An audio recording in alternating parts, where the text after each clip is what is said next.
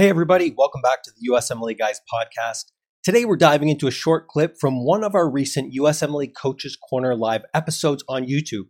This is a quick tip that you can take and immediately use to boost your USMLE Step 1 and or Step 2 CK exam performance and results. If you find this tip to be useful and you want to ace your USMLE exams with certainty in less time and with ease, Visit us at usmleguys.com to learn how we can help you make it happen.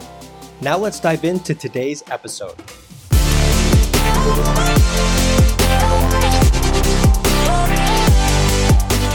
And you're right. People will say, I'm just not going to do it because they don't have time. Okay. My question when someone says, I don't have time, I say, okay, well, let's audit your, your week.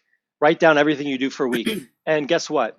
If you are opening Facebook or spending time on YouTube or watching TV for three hours at night to relax, I think you can afford 30 minutes to build a better future for yourself. And if you're not willing to do that, hey, we can't, you know, can't force you to do anything. It's up to you. But we're just giving you time tested principles that work.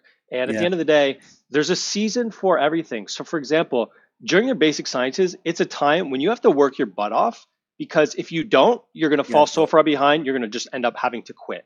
Same thing in clinicals. Yeah. You have to work hard so that you can get the LORs. But then, guys, when you get into residency, there's a period you got to break.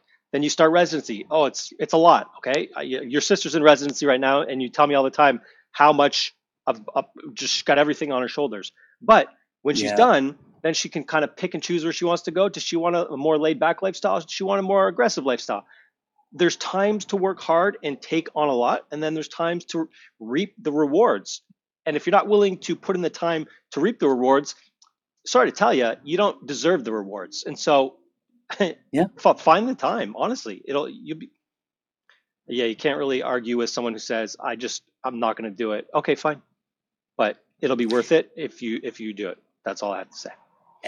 And I and I think we all need to remember that when you choose a profession like medicine, you know, at the beginning you might realize, wow, I'm trying to sec, you know survive in medical school. But if you build good habits from now and you discipline, it's going to transition to step two CK, to then you know getting into match, right, to get into residency, to then take step three because I don't give you dedicated prep for that. Yep. And then obviously, if you want to do a fellowship and beyond, you will realize that you'll have less, you, you'll have more time to adjust if you start now versus I'll do it later because later you won't have enough time. And that's when stress and panic and anxiety kicks in because every day does count. And if you haven't mastered what you should have mastered by then, you have less time to adjust and less time to pass everything. And that then causes mistakes, errors, and you lose time to match and other things. So, yeah.